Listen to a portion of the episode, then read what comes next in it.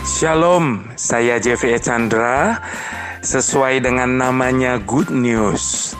Maka dari radio ini saya percaya ada begitu banyak kabar baik yang disampaikan maupun lewat lagu ataupun lewat khotbah, lewat setiap pujian, saya percaya semuanya mendatangkan kebaikan bagi setiap kita. Itu sebabnya terus stay tune di Good News.